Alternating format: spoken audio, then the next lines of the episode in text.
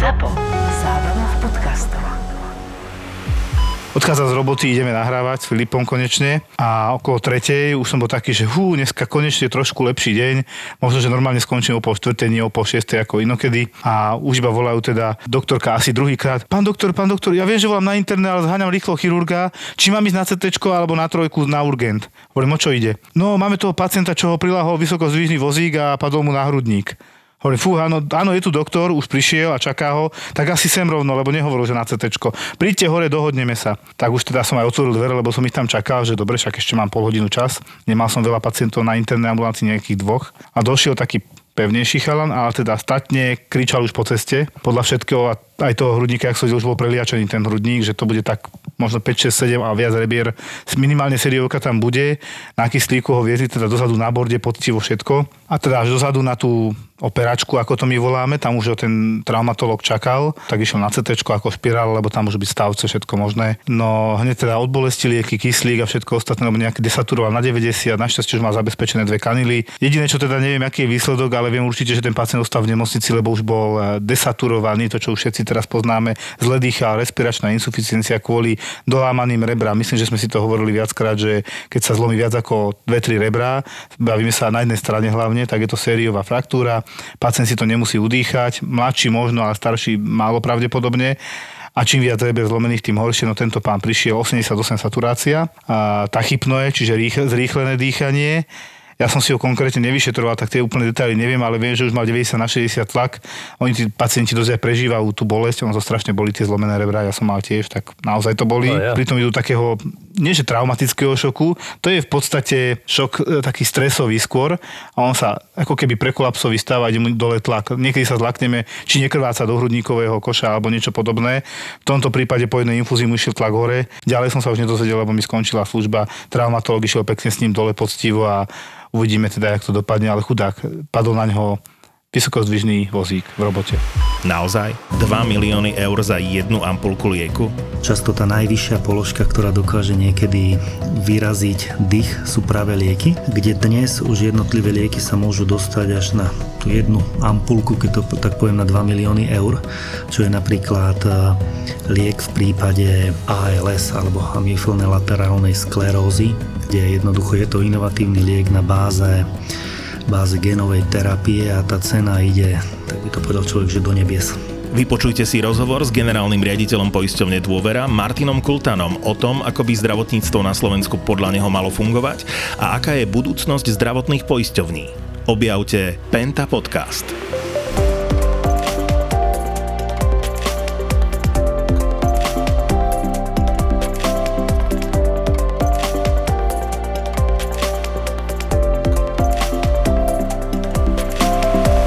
Poďme privítať nášho dnešného hostia. My sme veľmi radi, že dneska prišiel pán doktor Michal Palkovič. Ahoj. Čaute. Ahoj. Takže veľmi sa tešíme, že prišiel konečne patolog, e, súdny znalec. A je, tak sa to hovorí, alebo ako to je? Mm, cel... Ja som patologický anatom. Tam je asi tých príhod veľa. Väčšinou chodia pacienti asi taký s fatálnymi následkami k tebe. Asi 90 Áno, u nás to moc veľa nevrdýcha, ale máme za to na radi otvorených ľudí. a ten humor asi tam musí byť tiež takýto určite troška s nadhľadom e, u vás, lebo asi by sa to nedalo tak úplne vážne brať však. Ja si myslím, že dve stránky sú v tej práci a to úplne jedno, či patologický anatom v nekropsii alebo teda súdny lekár a musí byť psychohygiena. To znamená, že človek musí potom utiecť do nejakého sveta, kde dokáže zrelaxovať. Ty kam utekáš? Ja mám jaskyne, ja mám potapanie, takže no, ja to kombinujem vo všelijakých formách a rôznych expedíciách a tam väčšinu tú hlavu jednak vymiem a jednak upracem. A potom samozrejme ja teda nepoznám smutného súdneho lekára alebo smutného patologa, to sú väčšinou ľudia, ktorí majú veľmi veľa aj mnohokrát zábavných historiek, síce o veľmi smutných veciach, ale... A máš napríklad aj ty takéto nejaké historky, môžeme rovno ísť na to, že... A tak samozrejme toho je strašne veľa. Na čo si tak spomínaš? Ja tým, že aj veľa učím, tak samozrejme dlho si študenti o mne hovorili, že, že to je ten, čo povedal, že dýchať. A ja som najprv nevedel, že o čom rozprávajú a keď si dávno, vravím sa 17 rokov dozadu, sme mali pitvu pacienta otvoril som, jak som otvoril hrudník, e, tak hovorím študentom, že tak teraz sa, sa zhlboka dýchajte, skôr sa to minie. Áno, to si pamätám. A dlho sa to so mnou tradovalo, že pacient mal, mal e, miliardnú tuberkulózu plúc Hej, hej. a tým pádom končia sa cvika a študenti odchádzajú preč, pretože samozrejme vysoko infekčné, takže a sa to dlho so mnou tradovalo, že ten, čo um, zhlboka dýcha.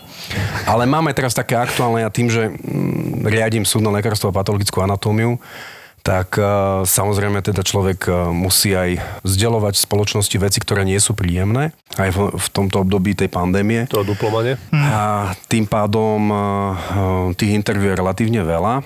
Ja vždy hovorím, že to je zlé, lebo ako náhle a patológ vyleze alebo súdny lekár z pítevne a musí rozprávať spoločnosti, čo sa deje, tak to je vždycky veľmi, veľmi zlý znak. Ale každopádne teraz mám neuveriteľnú zbierku mojich indiánskych mien a totiž to tí novinári, oni mnohokrát vôbec nevedia, čo je moja funkcia, ako, ako mám nazveme to tituly alebo mm-hmm. niečo podobné. Takže a som bol hlavný koroner, čo neexistuje. a hlavný patológ, čo troška, tiež nie je pravda. To si troška utiekli ze CIA. Áno, oni, oni proste vždycky nie, niečo si tam do toho dajú a mám, mám ZOF z dneska rána úplne najnovšiu, tak e, na pani redaktorka ma označila za hlavného patológa Šukl. Takže to som už ostal ozaj nesmierne prekvapený, lebo štátny ústav pre kontrolu liečiv, síce sú tam fantastické pani doktorky, s ktorými komunikujem na, dá sa povedať, povedať, týždennej báze, ale že by som bol aj ich hlavný patológ, neviem. Zase na druhej strane nie je zlé mať vlastného patológa. Mne sa vždy potvrdzuje, že patológovia, podľa toho vtipu, čo sme kedysi dávno povedali, že najviac vedia, akurát, že už je to neskoro. Áno, áno. Hej, a on to platí, lebo naozaj sa najviac dozvedia o tom svojom pacientovi a nemusí im nič povedať konečne, hej. Lebo my internesti sa musíme veľa pýtať. Áno, áno, zase na druhej strane sme zvyknutí na to, že ľudia sú k nám chladnokrvní, čiže ono to je tak ruka v ruke, no. Ja som bol raz na pitve, ja musím ešte do toho takto povedať môj zážitok, neviem, či som nehovoril, ale to bolo na strednej škole, ešte vo zvolení, keď som praxoval, som sestrička, tak nás zobrali teda pán patolog, uh, už neviem to meno, ale bol taký veľmi, že pri ňom sme veľmi veľa písali. Naozaj, že to boli riadne hodiny náročné uh, na moju lavačku, lavačku píšem. My sme tam, traja chlapci boli v triede a zvyšok babi, tak sme potrebovali troška akože prsia všetko takto, akože frajeri ideme dopredu, uhnite babi, ideme dopredu, tak sme sa tak postavili, už patolog, pán doktor pripravil už tú mŕtvolu, už bol mozog akože na tacke a tak, už bol aj roztvorený, rozpílený hrudník, a my tam dobehli, pozeráme, že dobre, sa to už nemôžeme vycúvať. Babi za nami, hej, akože my taký frajer vpredu. No a ak to postupne išlo a postupne teda ukazoval pán čo sa tam všetko akože ukázať dá, tak e, najprv jeden zbledol zo zelenil, potom ja som zo zbledol zo zelenil, tak sme vycúvali a všetky, čo boli tak vzadu baby, tak že smiali nám. A jediný chalán to prežil, hej, akože tak, že bez újmy, že na pána to dal. A druhú pitu som mu zdal akože v pohode, musím povedať na výške už. Takže asi tu tiež troška odcviku a možno, že som bol nejaký troška nepripravený úplne. Ja mám takú jednu vetu, ktorú zvyknem hovoriť, aby som uvoľnil tú atmosféru, lebo ono to je naozaj o tom, že niečo vidia je problém, ale problém je v tom, že dlho stoja. Tým pádom ten venozný návrat nie je adekvátny a preto teda dochádza ku nejakému tomu ortostatickému kolapsu, ale nie je to to, čo vidia. Ale ja zvyknem hovoriť, že odpadnúť pitevní nie je hamba. Je to smiešne, ale nie je to hamba. Mm-hmm. Všeobecne odpadnúť nie je hamba, hej, ako to je relatívne častý stav. Hamba je, že to potom e, často končí na urgentnom príjme. A nie, nie, nie. Akože u nás nie, väčšinou, on keď padá ten študent, tak oni ho hneď pochytajú. Takže ono to väčšinou je v takej, v takej tá, tá záchranná sieť tam funguje. Aj vedia, že ho pekne položia, zdvihnú mu nohy a normálne to tak, vidíš. Pekne že vedia. To, áno, a mnohokrát potom ich nájdem zase v bufete už. Ale treba teraz povedať aj jednu vec, že my často je teraz v tej spoločnosti tým, že a sa venujeme takému relatívne veľmi prísnej klasifikácii či už covidových pacientov alebo teraz postvakcinačných reakcií, ale patologická anatómia nie je o mŕtvych, to všetci vieme, že tam je tá akcentácia najmä na biopsiu, čiže na, na vyšetrovanie vzoriek zo živých pacientov a hlavne o živých pacientov je patologická anatómia ako taká. A to mnohokrát uteká, že e, tým, že v tej spoločnosti to teraz tak dominuje, tak každý toho patologa zaradí medzi, medzi tých, čo vykonávajú pitvy, ale treba povedať, že tých je na Slovensku strašne málo. Dokonca takých, keď sme povedali, že čo sa venujú vyslovene, že 100% len patológii, tak je práve po mne 10 a ostatní sú súdni lekári. A potom máme niekde okolo 100-150 patologických anatómov, ktorí sa venujú tzv. klinickej histopatológii, čiže vyšetrujú vzorky kože alebo z nejakých interných orgánov, ktoré sú odoberané za účelom diagnostiky. Čiže aby sa trošku aj tá práca zovšeobecnila na to, že to nie je len o výkone pitvy a to je naozaj len v tomto momente na, na Slovensku len veľmi, veľmi okrajová činnosť patologické anatómii. Hoci, žiaľ Bohu, um, veľmi, veľmi dôležitá, hlavne v tomto období.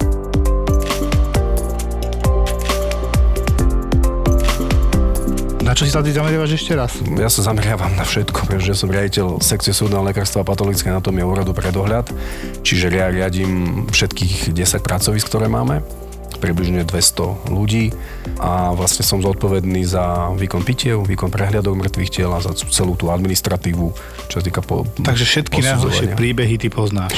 Uh, áno.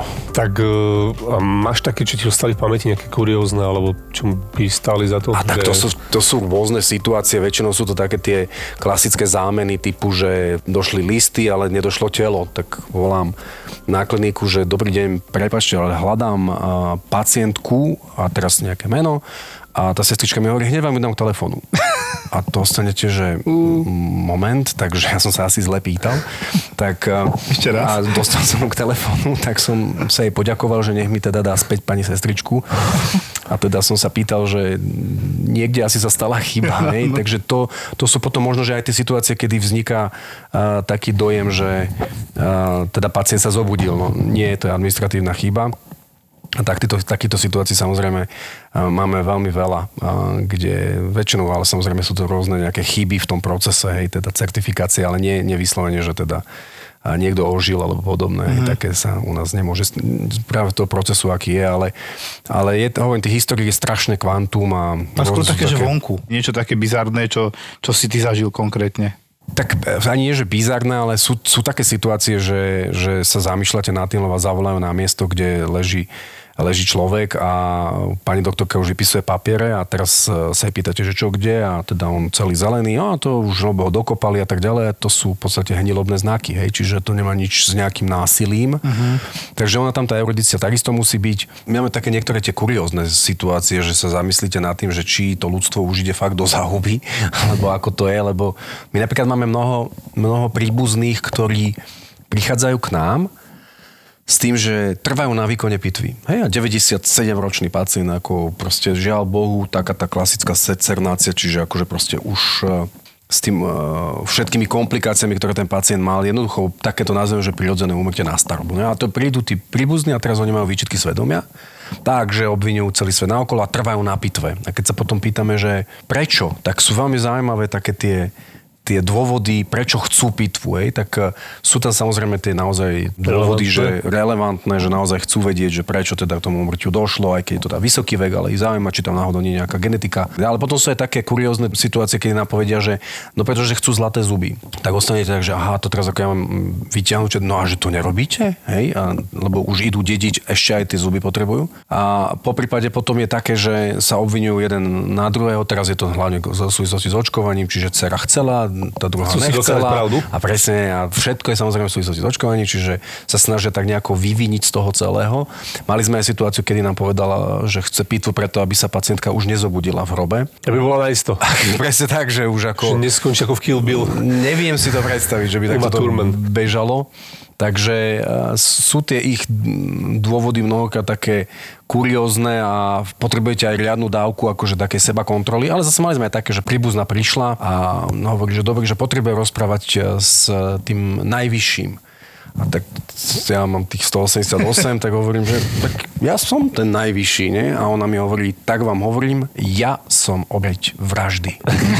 tak som jej povedal, že tak vysoký nie som, tak som zavolal ešte pána profesora, aby skonštatoval, že skutočne je obeď vraždy. Mali sme ale aj, mali sme aj situácie, kedy sa nám psychiatrický pacient e, vlámal do pitevne a láhol si na stôl a tak čakal, až ráno prišli sanitári, zažili svetlo a pozerajú a tam holý chlap leží na stole s tým, že ho neošetrili na urgente, tak e, nasratý išiel rovno do pitevne, pretože ak ho majú popraviť, tak zomrel. už rovno ide zomrieť. Čiže máme, máme kuriózne rôzne takéto zvláštnosti, ktoré ktoré, s ktorými sa stretávate, lebo proste pracujeme tiež s ľuďmi a máte rôzne psychiatrické diagnozy. Mnoho, mnohokrát aj ten smutok spustí také rôzne čudné reakcie v tých ľuďoch, že moc nechápete, že o čo ide a tam treba veľmi citlivo, tak psychologicky tých ľudí jednoducho navádzať k tomu, že no, to umrtie je súčasťou života, nedá sa nič robiť. Jednoducho vždycky sa narodíme a zomrieme. Áno, áno. Mali sme situáciu,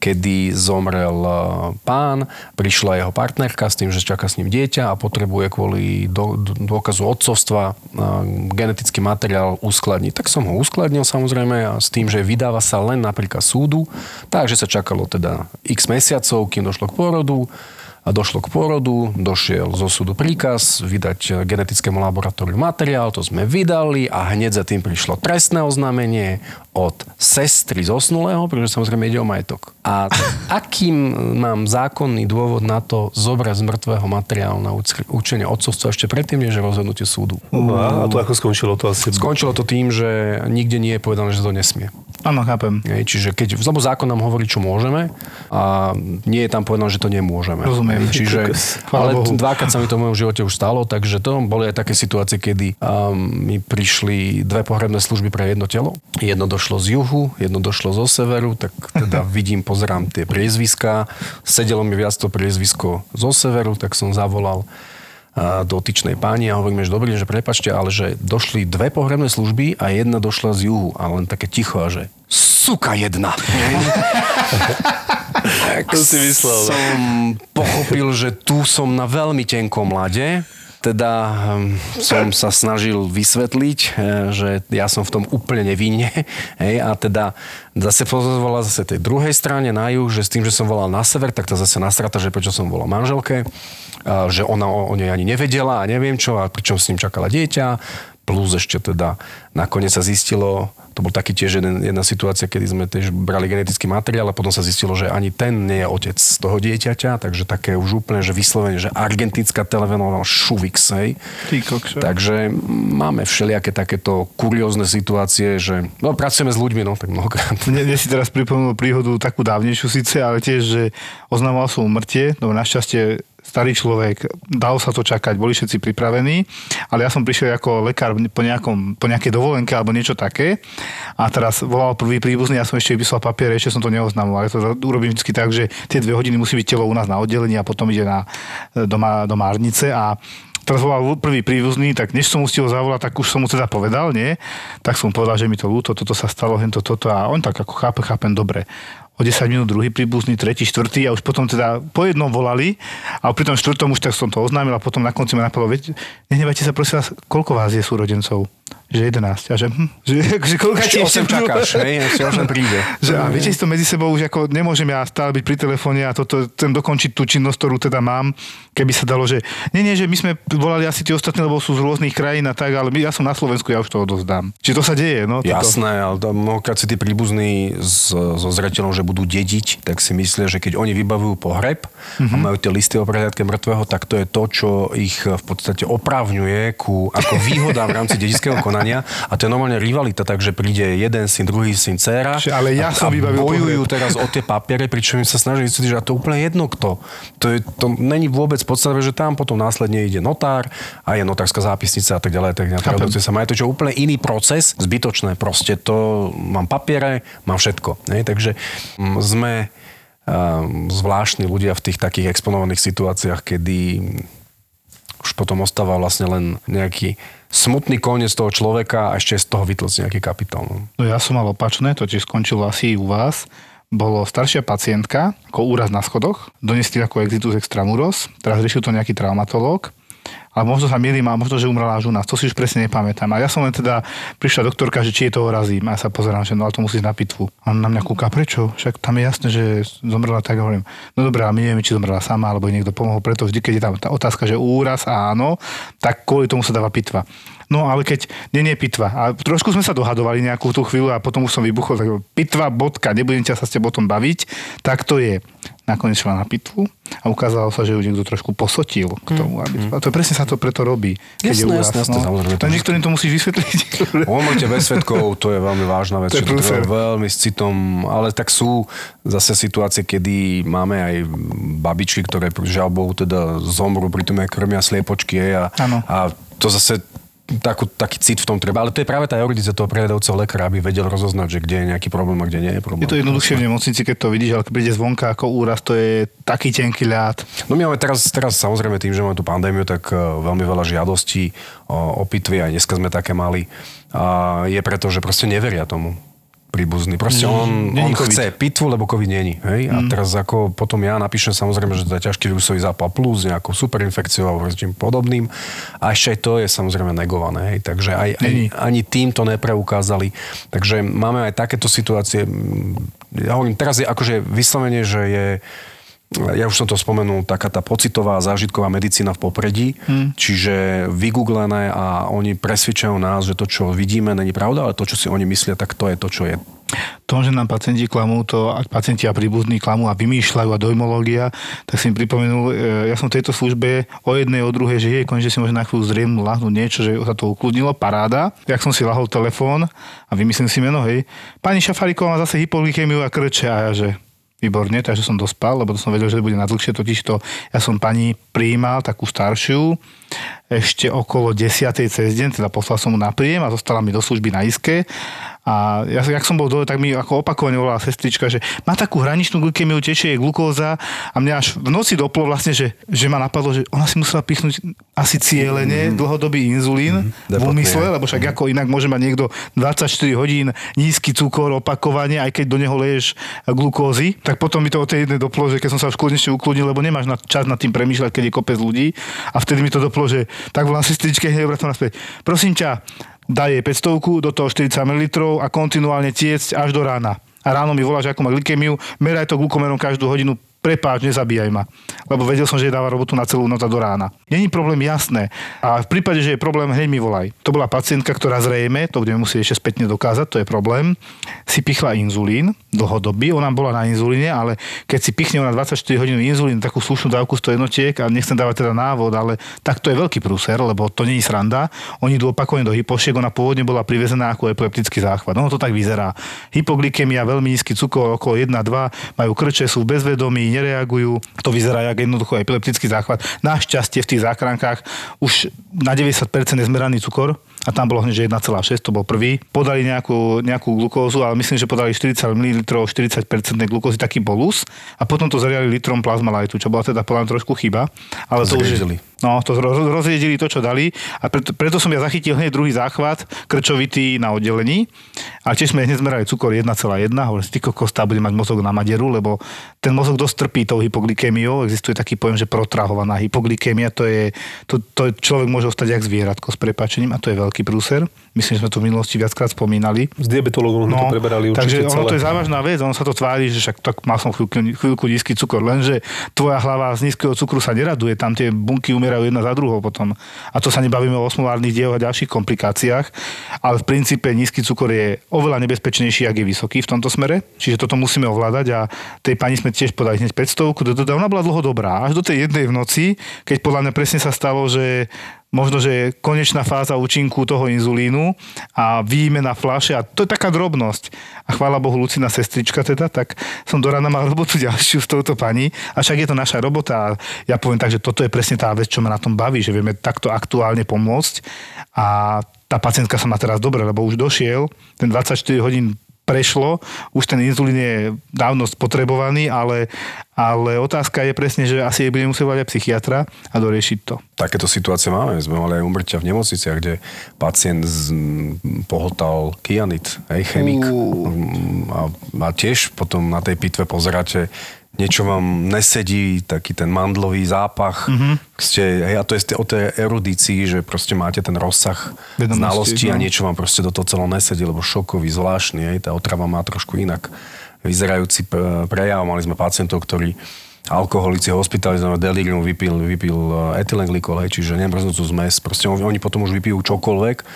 A to sú presne tie situácie, že človek musí zapojiť takú tú diferenciálnu diagnostiku, ako my hovoríme, alebo teda ten, tú vylúčovaciu metódu. Aby sa dostal k tej, tej, tomu správnemu záveru. No v tvojom prípade je to o tom, že zachráni život, v našom prípade je to, že rozhodlíme ten prípad a vieme, že čo sa stalo. Ale vieme do budúcnosti sa z toho poučiť. Tak. A to tak, je akože ale obrovská, však neboli by sme tam, kde sme vďak, Mm. bez vás, to by sa nedalo. Jasné, jasné, To- však to, to je nereálne. to sú spe, spojené nádoby všetko, lebo tá anabáza informácií od niekaľ musí pochádzať.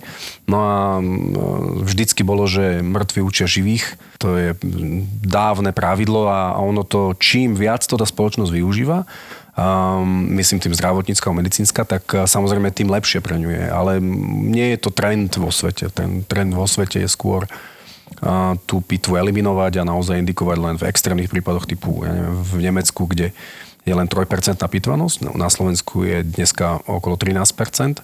A to je zle, lebo napríklad im uteká ročne okolo 2000 vražd, ktoré mm-hmm. sú pochované bez toho, že by sa zistili, takže oni dokonca museli zaviesť systém a, dvojitých a, kontrol v prípade, že pacient ide na kremáciu. Takže tam musia dvaja lekári certifikovať to umrtie, lebo majú takýto problém. Takže u nás tým, že je to naozaj nezávislý prehľadajúci lekár, ešte dokonca špecialista, profesionál, plus zákonné nejaké pravidlá, um, tým, že nie je ovplyvňovaný ten lekár, mm, či už, uh, nazvime to, že želaním rodiny, a, ale naozaj len odborným rozhodnutím, tak uh, u nás sa takéto situácie nestávajú. Ja musím povedať, že nezabudnem nikdy na toho 26-ročného s aneurizmou hrudnej aorty, s disekciou, ktorého som najdlhšie v živote resuscitoval. Spomínal som v minulosti, ale presne proste o pár dní na to som šiel do pičevne, aj, sme, aj to máme povinné ako v rámci interného skúšky, tak som šiel teda za patologom vašim na Antolskej ešte, tak sme sa porozprávali, ukázal mi to a potom mi ukázal tú dieru v srdci, jak palec.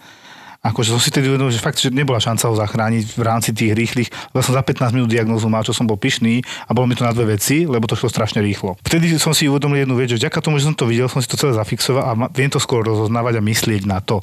Lebo je to relatívne raritná záležitosť, ale je zvláštne, že ja som videl toľkokrát. Ale je to len preto, že na to myslím asi, pravdepodobne. No, naozaj to zanecháva tú stopu do teba, že myslíš na to. Teraz som mal teraz úplne čerstvo tiež pacienta, ktorý došiel 200 na 100 tlak, na druhej tlak 160 na na 100 a už mi blikala kontrolka zase. Nemal síce typické bolesti na hrudníku, ale bol tam stav po kolapse a udávali, že 5 minút, tak som to opravil, že synkope, lebo to je synkopa už.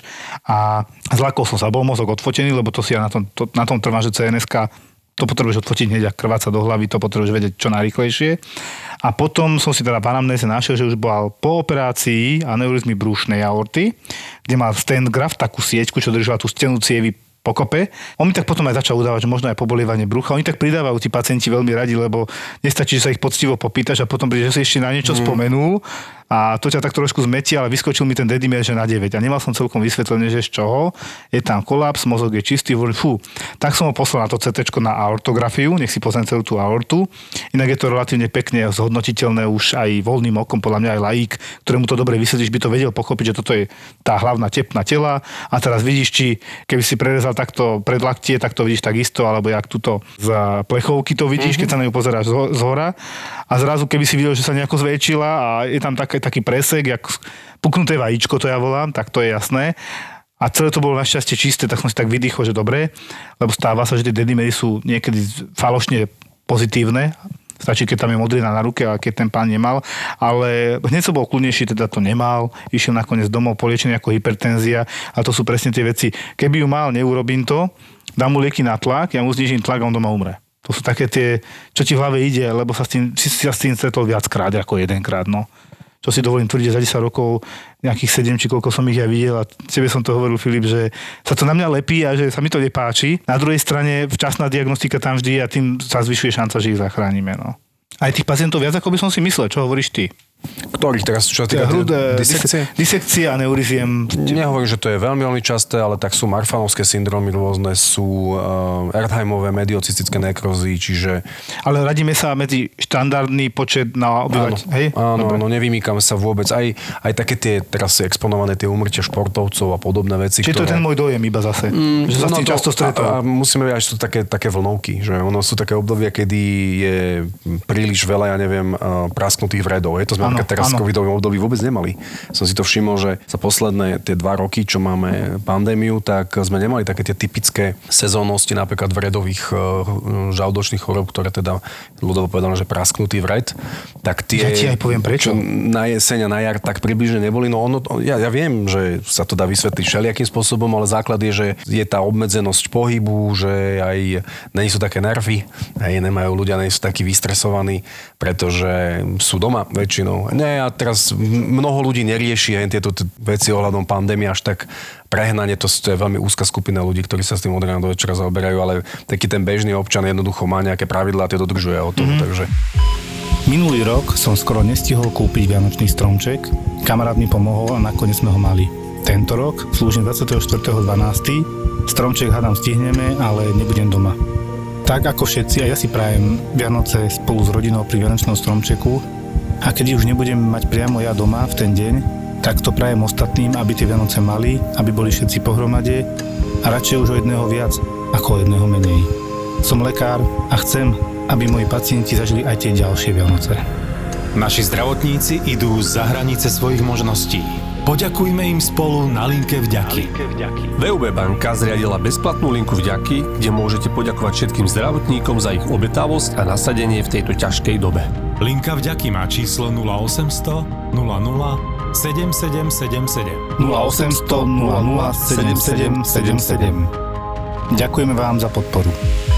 Ja som si všimol jednu zázračnú vec konečne, a to teraz chválim obvodných lekárov, začali vo veľkom, keď dajú lieky od bolesti, lebo tí ľudia majú teploty a už im paralelný Ibalgin nezaverá, hlavne Ibalgin je zlý, hej, a oni dajú automaticky PPIčka, helicid a pantoprazol na ten žalúdok proti vredom. A temer každý s covidom, čo ide, tak sa spýtam, či má helicid, keď má kortikoidy a má.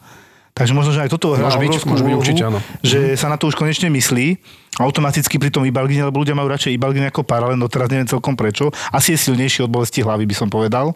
Áno, určite, No, aj tomu. No ale Ibalgin, tá rúžová tabletka je veľmi nebezpečná, lebo veľmi rád robí vredy a dokonca niektorí majú po pár užití, že ja neviem, trikrát denne, daj krát 10 dní, máš 40 tabletiek v sebe, to je dosť. A toto môže byť jeden z problémov. Môže byť, môže byť, len, len hovorím, že taká tá sezónnosť sa trošku vytráca, je to také monotónne, viac menej teraz, um, ale máme teda tých umrtí strašné kvantum, ja som to spomínal. 28 narodená pani, z hodou okolností, to sa ma potom na ňu pýtal jeden kamarát, ktorého to bola babka. A iba sa ma pýtal na ňu, že jak sa má čo, že je tam na chirurgii vyšetrovaná brucho, že ju strašne bolelo brucho a neviem čo. Ja som si otvoril snímky, pozerám, fú, pneumoperitoneum, vzduch pod branicou. Hovorím, no tak to je na operáciu, to znamená, že niekde niečo prasklo, najčastejšie to bude práve vred, alebo žlčník, kamene vylezli von, alebo niečo iné. Tak som čakal na tú operáciu, vedel som, že bude nasledovať a tak. A dneska som si čítal ten nález, operačný a teda tam vyšlo, a to ma veľmi prekvapilo, a už je potom bola preložená na áre a potom na isku, že žiadny vred, žiadny žlčník, ale tam bol karcinom rektosigmy s ruptúrou, ten vzduch vyliezol samozrejme hore, to gravitácia to tak urobí, keď sú v polosede, ona dokázala 5 dní s týmto bruchom byť doma, to obdivujem, teda tieto naše staré babky, že to musí strašne bolieť podľa mňa, to je jak priestrel v podstate žalúdka, tak, taká bolesť nejaká. Ona s týmto trpela doma, potom ten vnúčik mi priznal, že no ona s tým konečníkom má už roky problém. No tak ona to neriešila, lebo však 93 ročná nebudem chodiť toľko k doktorovi, nechcem otravovať. Tieto naše staré osoby u nás v rodinách, oni sú také, že nechcú otravovať. A chvála Bohu to prežila, mňa to teda z časti prekvapilo, lebo ten nález bol hrozný, tam už bola sepsa, čiže otrava krvi, zlé parametre všetky, čo sa len dá od obličiek, minerály a tak ďalej. Napriek tomu si držala tlak 180 na 80, čo tam písalo, písal lekár internista ako predoperačné vyšetrenie, to druhá vec, čo nechápem, na čo je tam predoperačné vyšetrenie, keď sa jedná o vitálny výkon, ale dobre.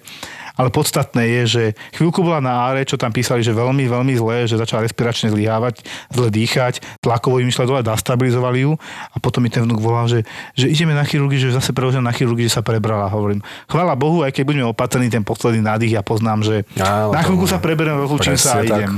tak tak bolo. som mu hovoril, že nechcem vyskakovať od radosti, že počkajme, dobre, 93 rokov, ale počkajme na ten definitívny, keď dva dní takto bude dobrá, tak tomu verím, že to bude Mm. už dobre. Čiže tiež som bol presvedčený, že podľa tých snímok a tej anamnézy, čo som si prečítal, že to bude jasný vred alebo žlčník a Mm. dole sa na- našlo niečo úplne iné. Keď to otvorili, určite boli prekvapení aj oni, tí chirurgovia, lebo to nešla ani na CT, nebol čas, ona fakt trpela od bolesti. Však my, ja som tam potom spätne pochopil, kto tam zavíja od bolesti to bola tá babka nešťastná. A teraz je otázka, čo sa ľudia pýtajú mnoho a zase to zopakujem, prečo sa jej nedáva hneď niečo od bolesti, no lebo na to zakrie diagnostiku. Presne tak. To, to sa zdá a to je dôležité. Už potom, keď to vieme, jasne, že jej fúkali od bolesti lieky a išla hneď na stôl a tak ďalej. Len teda, mňa to veľmi prekvapilo, že takýto schovaný, len mi- chýbal mi tam ten bod od toho vnuka, ktorý mi povedal, mala problémy s konečníkom. To je tá anamnéza, ktorú aj vy od tých príbuzných určite pýtate, aby ste sa dopracovali k diagnóze. Jasné, samozrejme, vždy tam tá predchorobie je veľmi dôležité, lebo to mnohokrát ukáže ten pravý dôvod problémov a potom tým pádom sa to dá aj zhodnotiť, je, že nie vždycky treba každý prípad akože detailne študovať, lebo keď je tam, jak si spomínal, ja neviem, dve, tri a, typy zhubných chorôb, tak samozrejme už tam ďalej na tým maturovať nie je dôvod. Aj. Ale áno, tá anamnéza alebo to predchorobie, to je veľmi, veľmi dôležité, jasné.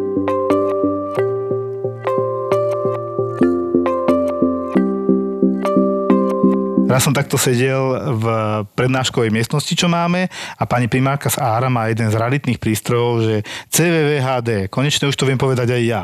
Vysloviť to, hej, lebo takto začala rozprávať a vedľa mňa sedela mladá chirurgička a hovorí, tretina sály nevie, o čom hovorí. A ja hovorím, pridaj. Ale ja som pochopil, že ten prístroj má zásadnú úlohu vyťahnuť tekutiny z mimocievného priestoru naspäť do ciev, robí to pomaly a opatrne, je to vlastne pomalá dialýza, kde my sme limitovaní, že keď pacient má mať dialýzu na obličkovú ako, tak musí mať nejaký tlak. A tento prístroj to dokáže aj bez toho, že je- nie je vysoký tlak, alebo nie je ani normálny, ale je nízky, šokoví pacienti. A tí sú väčšinou odsmrdení, odsúdení bohužiaľ potom s prepačením na smrť, lebo keď nemáš tlak, nevieme ťa zdializovať, lebo on potom klesne prúdko dole. My vyťahneme z teba vodu, chceme odfiltrovať, teda krv, vodu, tekutiny a chceme to prefiltrovať a potrebujeme, oni tí pacienti dializovaní mávajú, Filip, ty vieš, 180 na 100 a tak.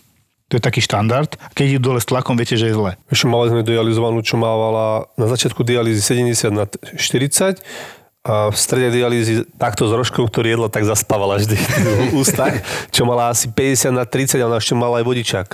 Normálne. A raz prišla na dialýzu a taký húkot, strašná hádka, že ty, čo je, že prevozovkár sa hádal s touto pacientkou.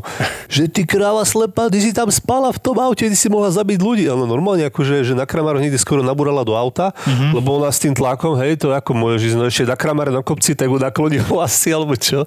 No to je hrozné. No, a No to, to, tak to, odbočil. sa, ale tak to je rarita, hej. To je, Lebo ale boli takí práve, ty že ale tlaku by si bol vykočený na zemi, to je jasné. Tak ale oni si, my sme akože oni držali tie tlaky, ako tí dializovaní, tí doktori, to bola ich úloha. No, tak No, keď ako, sa ale tých- primárne mali a určite Keď predispozície. sa bavíme jasné. o tých, eh, o tých všetkých zariadeniach, ja som raz bol na pre, také vojenské prednáške ohľadom detektorov chemických zbraní a teda chemických látok vo vzduši. Ja som zaspal a ja som, priznám sa, že vôbec netušil, o čom ten človek rozprával. Strašne nudná prednáška, tak som zaspal a, a proste došiel ku mne ten pán podplukovník a tak buchol postoj a sa strašne zlakol. Taký stroj dal predo že čo to je? Že hľadač mín. Tak ma vyrazil do skúšky, ani som nevedel, že kaďal som došiel. A som sa tak strašne zlakol, čiže viem si predstaviť, že nie veľmi putávam, aj, aj keď mnohokrát veľmi dôležitá um, prístrojová časť, nie vždycky je to, čo nás zaujíma až tak. No. Ako ten prístroj, ako ona vysvetlovala, ako funguje, to, to bola tá časť, ktorá ma ešte bavila a potom začala o tom, jak sa to ovláda. To, to som nedával. Tak ale prístrojová, prístrojová časť, pokiaľ to není ostré, tak to chirurgov zase tiež nezaujíma. Tak to je. Ja chcem týmto ešte tým očkovaniu povedať, že teraz mali na ambulancii presne člo, e, pacienta, že ak môžem troška k takému konkrétnemu prípadu, hej, že Jasné. prišla pacientka, v podstate ona, 80-ročná babka, ktorá e, ešte, že liezla po stromoch, oberala jablka, že brutálne ešte akčná. Liezla po stromoch, verá jablka, naozaj. Naozaj. A v podstate stalo sa to, že išla na tretiu dávku. Na druhý deň, že sa začalo horšie dýchať. Hej, začala, to sa vlastne bol jej problém. Do dvoch, troch dní sa to troška stále zhoršovalo, až potom teda sa dostala nejak u nám na internú ambulanciu doktorke mojej. Som zobral odbery, rengen, tam mala tiež samozrejme už nejaké tie zmeny. E, Mala embolku teda, hej. Mala dedimer 9, tak vedeli sme, že treba to akože určite riešiť e, cez nemocnicu. Išla do nemocnice na kramáre, no proste zaliečili a všetko pohode, hej. A pozeráme to a tiež sme akože tak rozmýšľali teraz, hej, že teda je to z toho, nie je to z toho, ale treba si to tak asi povedať, že my to nevieme povedať, hej. V tej chvíli nie. Že pa- pacientka prežila všetko, teraz pomaličky sa dáva dokopy, je zaliečená, hej. Ale teraz napríklad ešte z nej vypadlo, že, ale to neviem, či má súvis, hej, ale to sú už potom tie také dodatky. No. Pred mesiacom nejak spadla, že z rebríka, keď išla na stromy oberať jablka. tak, a že tedy sa, že brutálne spadla, že sa jej odtedy tak ťažšie dýchalo a už tam je zase niečo tam navyše, hej, čo povedal, čo možno, že niekto by povedal po prvom vypočutí, že proste, aha, dobre, jasné, už podozrenie, že je očkovanie. Potom tam je ale samozrejme, že toto neviem, čo to môže spraviť, či to niečo môže, ale povedal, že odtedy sa aj troška horšie dýchalo, po očkovaní sa aj to zhoršilo, hej. Takže už tam je zase nejaká malečká premena navyše, navyše, navyše to návalu, že nikto nie je, nie je taký úplne čisté, aspoň som nepočul zatiaľ u nás, že z jasna, čistá z jasna, hej. Rovno na teba nadviažem, lebo idem do služby a pred chvíľkou som príjmal pacienta s emboliou do plúc, 3 týždne po prvej dávke Pfizer. Prvé, čo mi povedal, keď som mu oznámil, že má emboliu do plúc, takže z Pfizera. Proste tí ľudia Áno, za, za tým idú, lebo informácie. hej, hej. A mu hovorím, že ja sa s vami teraz nebudem o tom hádať, ale tá možnosť tu je, hoci podľa mňa oveľa menej pravdepodobná, ako že to je z iných mno, mnohých vecí. Pokiaľ viem, nedávno ste boli operovaní, mali ste opuchnutú dolnú končatinu, hovoríte, že je opuchnutá dlho, to sú rizikové faktory, ste obezní, to všetko tam je. Áno. A ja vám to poviem takto, a keby ste neboli očkovaní, tak to na čo hodíme? Lebo to sú len časové záležitosti, presne ak si ty povedal. Mm. Úplne, to takto proste ľudia zovšeobecňujú, Štatistiky hovoria úplne niečo iné, ale dobre, to je ťažko im takto vysvetľovať z brucha. Jednoducho bol normálne prijatý, to bol pacient, ktorý prišiel za mnou, že týždeň ho bolí na hrudníku vpravo, zle sa mu dýcha ten týždeň, ale ja mi tam kladne takú krásnu otázku. Prišlo to postupne, ako pri kardiálnom zlyhávaní väčšinou postupne, alebo bum a zle sa dýchalo. Bum a zle sa dýchalo a už som tušil, že Ježiš Maria embolia. Potvrdilo sa dedimery, CT, bola tam embolia, ja som si to už pekne pozrel, naučil som sa to, išiel potom na oddelenie samozrejme a akože aj som sa mu snažil to vysvetliť, neviem, či ho niekto presvedčil, lebo o tom dosť skalopevne presvedčený, že to súvisí.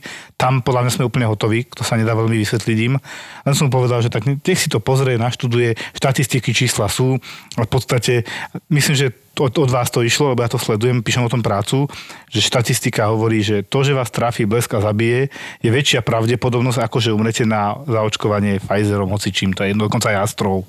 Ale zase na druhej strane treba povedať aj e, tú druhú stránku, že ako náhle sú takéto komplikácie, ktoré sa ťažko vyhodnocujú, treba to hlásiť. Jasné. Dôvod je ten, že ako náhle sa agregujú takéto údaje, tak e, samozrejme potom tá interpretácia sa vie lepšie teda nejako podchytiť. My veľmi veľa takýchto prípadov máme podchytených a mnohokrát žiaľ ten životný štýl tých ľudí vedie ku nejakým komplikáciám. Áno. Um, a to očkovanie v podstate Nehovorím, že nehrá nikdy rolu. Ono totiž to, treba to chápať, že to je zásah do, do imunitnej odpovede a do nejakého, nejakého pamäťového systému. Veď to chceme, hej, to je to, čo toho očakávame. To cieľ, no. A ľudí to mnohokrát zaskočí, a, lebo sa im niečo zhorší. Áno, no, no to nejakú tu, nejaký ten problém do sebou ťahajú um, a ten sa zvýrazňuje samozrejme tým, že sa trošku pridá teda nejaká komponenta a zvýrazní sa možno, že to, ten symptóm, ktorý zo sebou ťahajú dlho a potom sa hľada vyník. On, on ten výnik sa potom veľmi rýchlo dá nájsť, pretože je to veľmi jednoduché, veľmi rýchle, je to podstatne jednoduchšie preukázať, lebo je tam proste nejaká história. A len to takto by sa nemalo robiť, je to vyslovene non lege artis, čiže mal by sa ten prípad hlásiť aj so všetkými tými údajmi na okolo toho, aby sa to dalo potom vyhodnotiť, aby pani doktorky v rámci šúklu vedeli teda, že um, aká je tá napríklad aj časová súvislosť, lebo to je tiež veľmi zaujímavý a dôležitý faktor.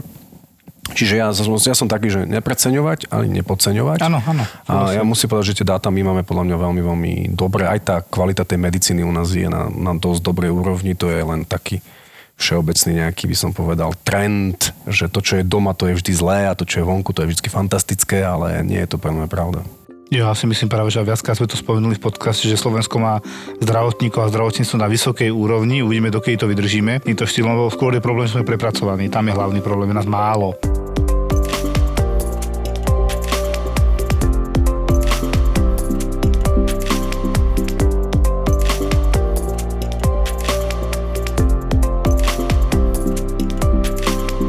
A ja sa tých pacientov pýtam ešte jednu zásadnú vec, ktorú niektorí zataja, lebo aj moja manželka išla na očkovanie trošku narýchlo, na prvé, a bola prechladnutá. Mm. A ľudia si neuvedomujú, že keď idú prechladnutí, ten priebeh bude určite horší. Mm-hmm. Tá imunita proste zrazu ide bum, bum, čo mám robiť? To je určitá energia, ktorú musí vydať. A ja som si to teda odsledoval poctivo. Tam bola leukopenia, čiže nízke biele krvinky, lymfopenia, nízke konkrétne, konkrétna časť bielých krviniek, ľudsky povedané.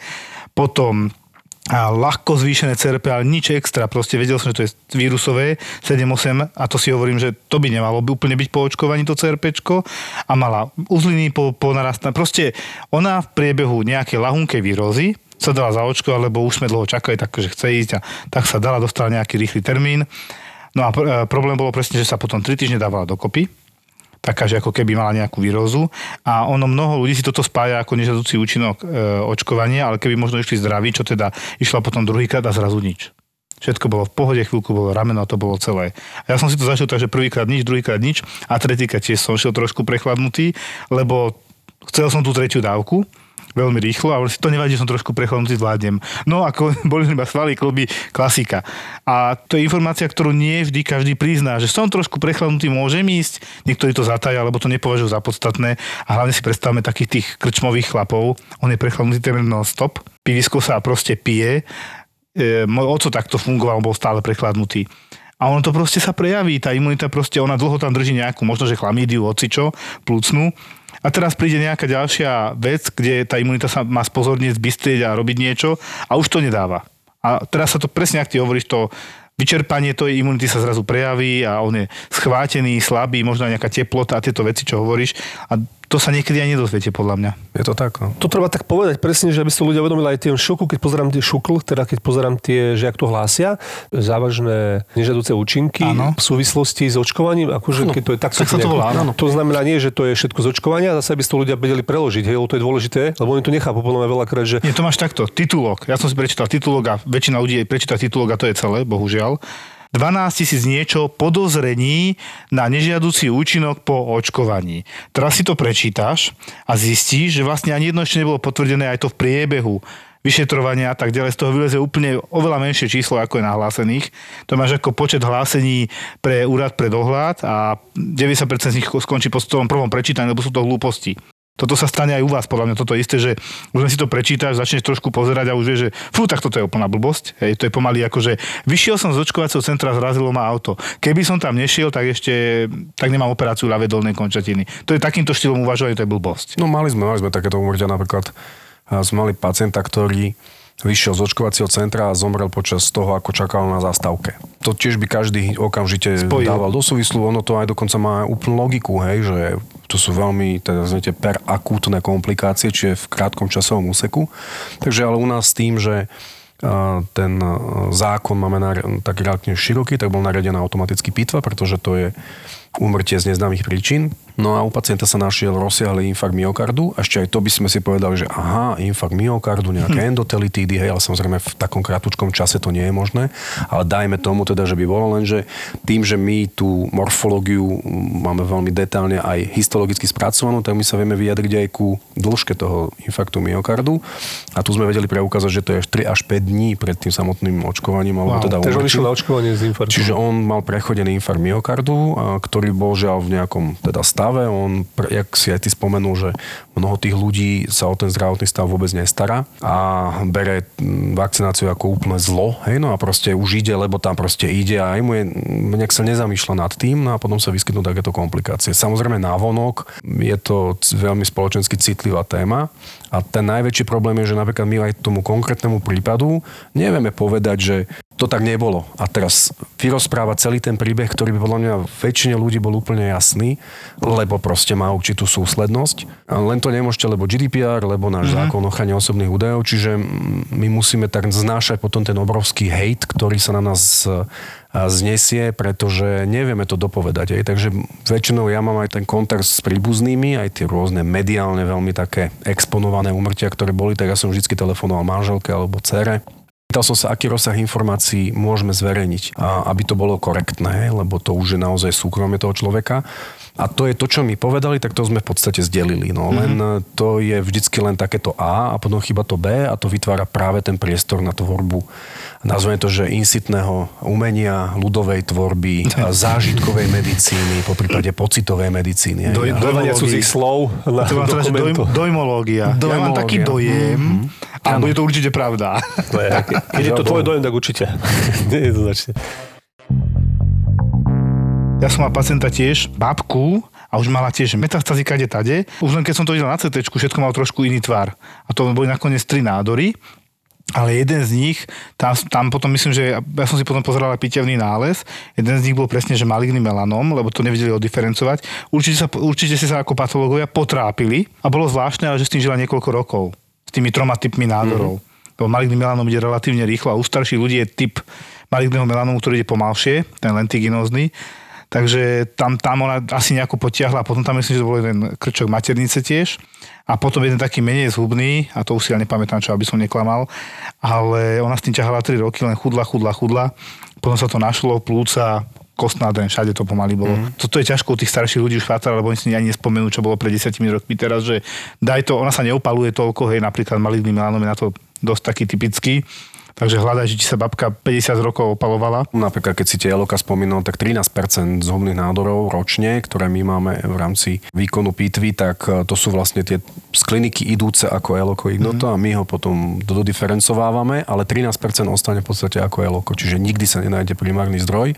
Z tých metastách sa dá samozrejme s vysokou pravdepodobnosťou povedať, že odkiaľ, odkiaľ ten nádor vychádzal, ale nevieme to samozrejme presne, čiže nevieme úplne presne povedať, že e, z ktorej časti, ja neviem, napríklad gastrointestinálneho traktu vychádzal mm-hmm. ten nádor, lebo vidíme, že to je gastrointestinálny tumor. My samozrejme teda vykonávame pitvy aj uh, napríklad z potratov, kde takisto ozrejmujeme rôzne chorobné zmeny, ktoré k tomu viedli hej, a snažíme sa identifikovať tie príčiny, prečo sa to stalo, lebo to je zase spätnou väzom nesmierne dôležité pre ďalšie tehotenstvo. Prečo to napríklad stáva? Že aké, aké sú tam napríklad dôvody? Čo napríklad zistíte? No väčšina, okolo 1,5 tisíc potratov na Slovensku sú tzv. spontánne, kde z tej povahy vyplýva, že vlastne sa nikdy tá príčina nevie mm. identifikovať a tá môže byť na úrovni napríklad nejakej nezhody medzi teda vyvíjajúci sa plodom a tým matkyným telom, alebo nazveme to placentárnym nejakým zásobovaním, čiže môže byť nejaká porucha v dodávke krvi. Mnohokrát bývajú veľmi také tragické situácie, kedy pupočník sa priškrtí, či už tým, že rastie to dieťa, alebo tým, že sa obmotá o nejakú končatinu. a, tam vznikne, a to zase vieme my interpretovať a povedať, že... Toto nechápem, jak, e, lebo však už keď je, tak jak to ty vidíš na pupočníku, že teda je dobre stlačený niekde možno a tak, ale jak to dokáže, to je skoro nereálne. Či vidíš to tam? No, ono ve, väčšinou v tom mieste, kde dojde napríklad ku zatlačeniu, tak je normálne klasicky mechanická, mechanická zástava, čiže vidíme elongovaný ten pupočník, väčšinou je stlačený, hej, čiže stiahnutý, presne tak. Mnohokrát tam vzniká tromboza, pretože je to dlhšie trvajúci nejaký tlak na, na tú časť pupočníka, čiže my vieme povedať, že je tam nejaká krvná zrazenina. A, ale existujú rôzne vývojové odchýlky, hypercoiling, čiže príliš veľa tých zatočení na na pupočníku alebo príliš dlhý pupočník a podobne. Ja. Čiže sú, sú rôzne vývojové anomálie, ktoré v podstate um, málo kto iný vie diagnostikovať, preto tam samozrejme zase Takže je ten priestor možno, že na pitvu. Teraz mi dal priestor, že môj mm. najmladší syn sa narodil tak, že síce Apgarové skóre 10-10, ale ten priebeh bol taký, že manželka kontrakcie a potom, že prestali. A ona, že už to prestalo, hovorím, ideme. Že prečo? No lebo bol signál a není signál, neviem prečo. Robil som na novorodenco, tak som zalarmoval bunky mozgu, išli sme a teraz som si to až po rokoch všimol, pozerám si fotky narodenia a pozerám, že on tam má dvojitý úzol že halo. A presne to bolo fialové, spúčené, také, keď to poviem plúcky, a hlavne to fialové bolo tesne pred úzlom a za úzlom. Uh-huh. A teraz máme problémy z porucha reči a tak ďalej, akurát riešime aj Merko, že tam môže byť kľudne nejaké nedokrvenie v hlave zanechané, hoci on hneď kričal. Ale kričal, lebo možno ten stop tej komunikácie, lebo ten pupočník bol zaškrtený, lebo to je vlastne jediná komunikácia matka plod hlavná. A teraz, keď toto stopneme, tak uzavreme nervovú komunikáciu, e, biologickú komunikáciu, interleukiny, všetko, čo tam funguje, dodávku a tak ďalej. Takže preto prestali kontrakcie, lebo dieťa pre to telo matky už není. Lebo je priškrtený pupočník. A presne to má tak potom spätne, že preto ona prestala mať kontrakcie, že chvála Bohu, že sme išli, možno, že by už syn nebol. Ja som strašne lebo to bola bleskovka. Ako náhle povedal, že prestali sme, my sme za 10 minút boli na Antolskej, išli sme relatívne rýchlo, bo aj oni podľa mňa, ak začali počúvať nejaká bradigardia tam bola, tak len dobre, však on je veľký, má 4, 4 kg skoro a žena je malunka, tak išiel na cisársky rez, ale potom som si späť na tých fotkách všimol ten pupočník, Nechápem, jak si ho mohol zaviazať dvojitým úzlom.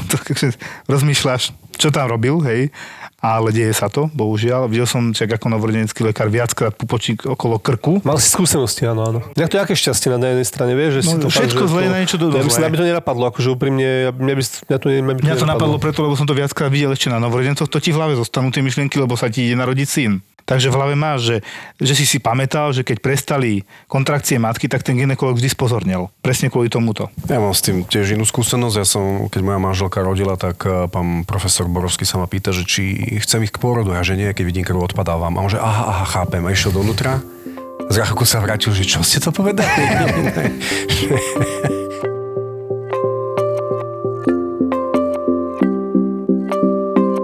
Títo ľudia, patológovia, naši, majú to, čo ja obdivujem, sedliacký rozum a zároveň strašne veľa vedomostí. Takýchto ľudí je na Slovensku veľmi málo. Oni nemajú len vedomosti, že anatomické, ale musíte mať vedomosti asi fyzika, geom, geometria, takéto veci. Niekedy... Áno, Tak ono treba rozlišovať dve veci. Jedno je súdne lekárstvo. To jedno súdne lekárstvo, áno, to som doškol. ale vy to viete aj Odbočil. tá patológovia, podľa mňa. No my máme zase svoj, svoj taký, by som povedal, dominant a to sú najmä teda tie histomorfologické nálezy, čiže u nás e, ten samotný výkon pitvy je len prostriedok, ako sa dostať k tkanivám. Počkaj, musíme ľuďom trošku vysvetliť, lebo keď povieš histomorfologické, tak niektorí To znamená aj- mikroskopický nález. Tak. A ten mikroskopický... Tkaniva, no. Presne, čiže tá pitva je len proces, ktorým sa my dostaneme ku tkanivám, ku tomu chorobnému nejakej chorobnej zmene alebo orgánu. Ale pre nás je tá koncovka podstatná a tá koncovka dneska už je um, na úrovni nielen teda svetelného mikroskopu, ale už ide na úroveň genetiky. Mm-hmm. Po prípade ide na úroveň nejakej imunohistochémie, ktorú si spomínal, teda napríklad identifikácia rôznych uh, proteínov, po prípade receptorov, ktoré potom vieme ďalej napríklad sprostredkovať aj príbuzným a vedia, že napríklad majú nejakú génovo determinovanú poruchu v rodine a teda je tam vysoké riziko napríklad karcinomu prsníka alebo hrubého čreva a podobne. A to isté je vlastne aj v tej časti bioptickej. Tá je najdôležitejšia tá časť je práve u živých pacientov, ktorí majú nejaký proces, ktorý je vnútri organizmu a ktorý pomocou chirurgie sa teda dokáže dostať von, nejaká vzorka. A tu my analizujeme na základe toho vlastne ten patológ stanoví osud toho človeka. Áno, Z malinkej áno. vzorky, ktorá môže mať čo ja viem, 5x5 mm, on povie, čo všetko sa bude s tým pacientom diať. On samozrejme nepodiela sa už na to, my sme takí tí v pozadí tichúčko, to presne tak, jak anesteziológovia, Mhm. mm. čo není vidieť, ale bez neho v podstate ten výkon je nemožný. Hej? Ale teda tú slávu zoberie chirurg. Hej? A v našom prípade Chirurg to... za všetko slavu. V prípade nás je to vlastne to, že celú tú obrovskú prácu robí ten patológ, stanoví diagnózu, mnohokrát e, nejakú fenotypizáciu, aby povedal, že či sa tam napríklad pri nejakých leukemiach vyskytuje nejaký typ e, chromozomu napríklad, ktorý je nejaká fúzia nejakých génov. A to je zase samozrejme nesmierne dôležité pre terapiu. A keby Áno. toto on nenapísal, tak tú terapiu nikto nevie poriadne nastaviť a ten osud toho pacienta by bol veľmi zlý, čiže um, nie sme vidieť, ale sme niekde síce úplne v tom súteréne väčšinou, ale bez nás tá diagnoza málo kedy u živého pacienta postavená a zase u toho mŕtvého je to veľmi veľký význam spätnoväzobný. No. Ja teraz nedadviažem na to krásne príhodou, konkrétne môj oco má nádor pažeráka. Než sme sa k tomu dostali, to sme si začali v minulosti, že zachrípol, volal som máme okamžite na CT, už som tušil, že tam bude niečo v orlo oblasti, samozrejme nervus laringeus recurrens, spätný nerv, to sme si dávnejšie povedali a teraz môžem povedať, ako to pokračuje. A presne bolo prvé, že mu hovorí, bude musieť ísť na hadicu. To on kedysi dávno povedal, keď mal 50, že tam ho nikdy nedostaneme. Tak sme dostali, nikdy nehovor nikdy, lebo som povedal, že iná možnosť, ako dostať sa ku vzorke, nie je ako hadicou, táto musíš ísť. Lebo potom závisí od toho histologického výsledku, ktorý robí patológ, že čo bude ďalej, lebo je iné liečiť lymfom, iné liečiť uh, skvamocelulárny karcinóm, ktorý teda nakoniec otec má ktorý sa dá liečiť veľmi úspešne, konkrétne tento typ aj chemoradioterapiou a to aj dostáva v Žiline teraz. Ja týmto pozdravujem žilinských onkologov a ďakujem im za liečbu môjho otca, alebo sa starajú o neho už týždne a ako dobre ide to hore dole viac menej dolu vodou, chudne a tak ďalej, ale to je boj, ktorý onkologickí pacienti bohužiaľ znášajú, ale presne bez tých patológov. Ten histologický výsledok to je to, čo vám povedia teraz sa čaká. Hmm. Bez toho nevieme, čo s ním máme robiť. Či operovať takúto liečbu, chemoterapiu, takúto chemoterapiu, alebo radioterapiu, alebo čo s tým vlastne presne robiť.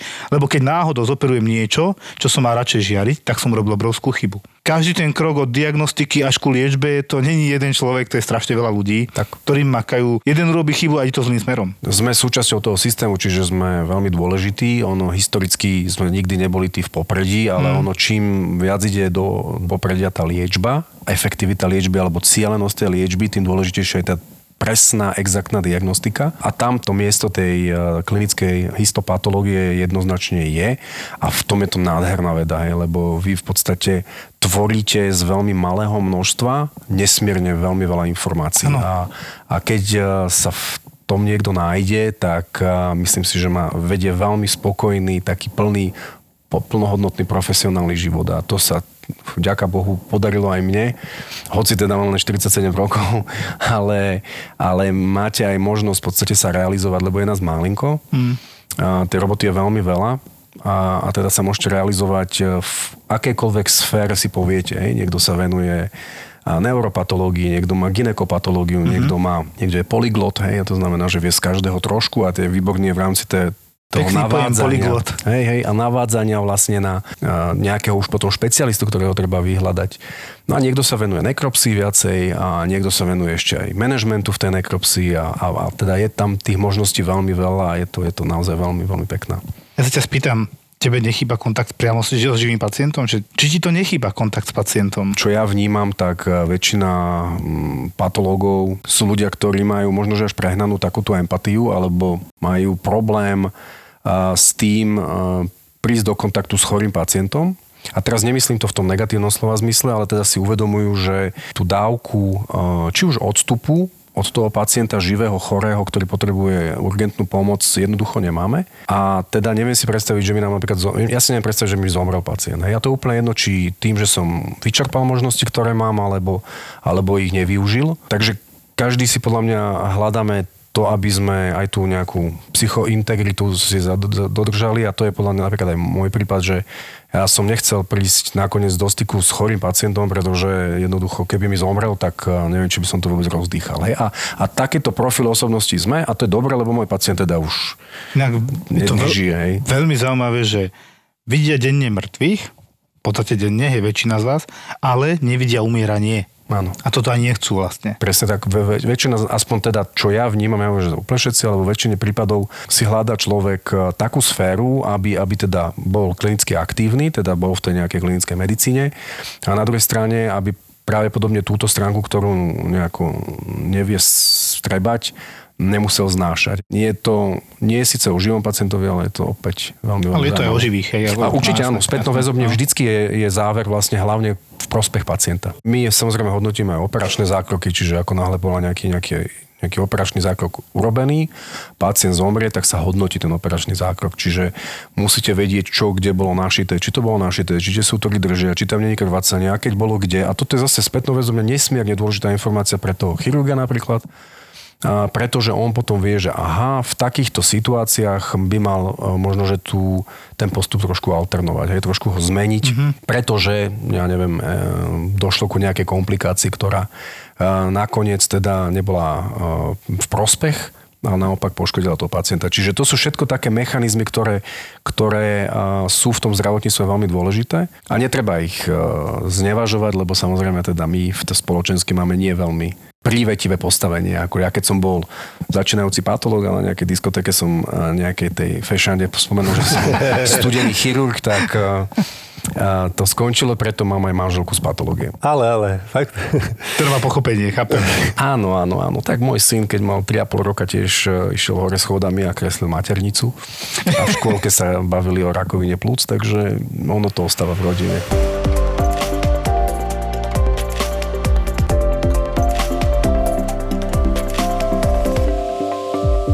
Ďakujeme. Ďakujem veľmi pekne. Ešte raz, patológovia sú úžasní ľudia s úžasným rozumom a sediackým rozumom, čo ja stále obdivujem kombináciu vedomostí a sediacký rozum, lebo to je najviac. Do toho ešte, keď tam je nejaká dávka empatie, tak to je lekár na najvyššej kvalite. A to podľa mňa ty si.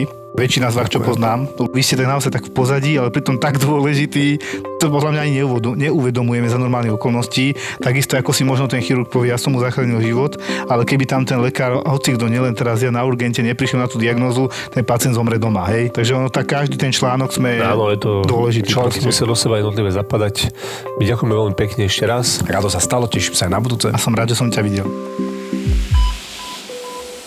Neboli to oni, starec a smrť, kto tu páchal hriech. Ale na tom teraz už nezáležalo. Boli proti tej presile sami.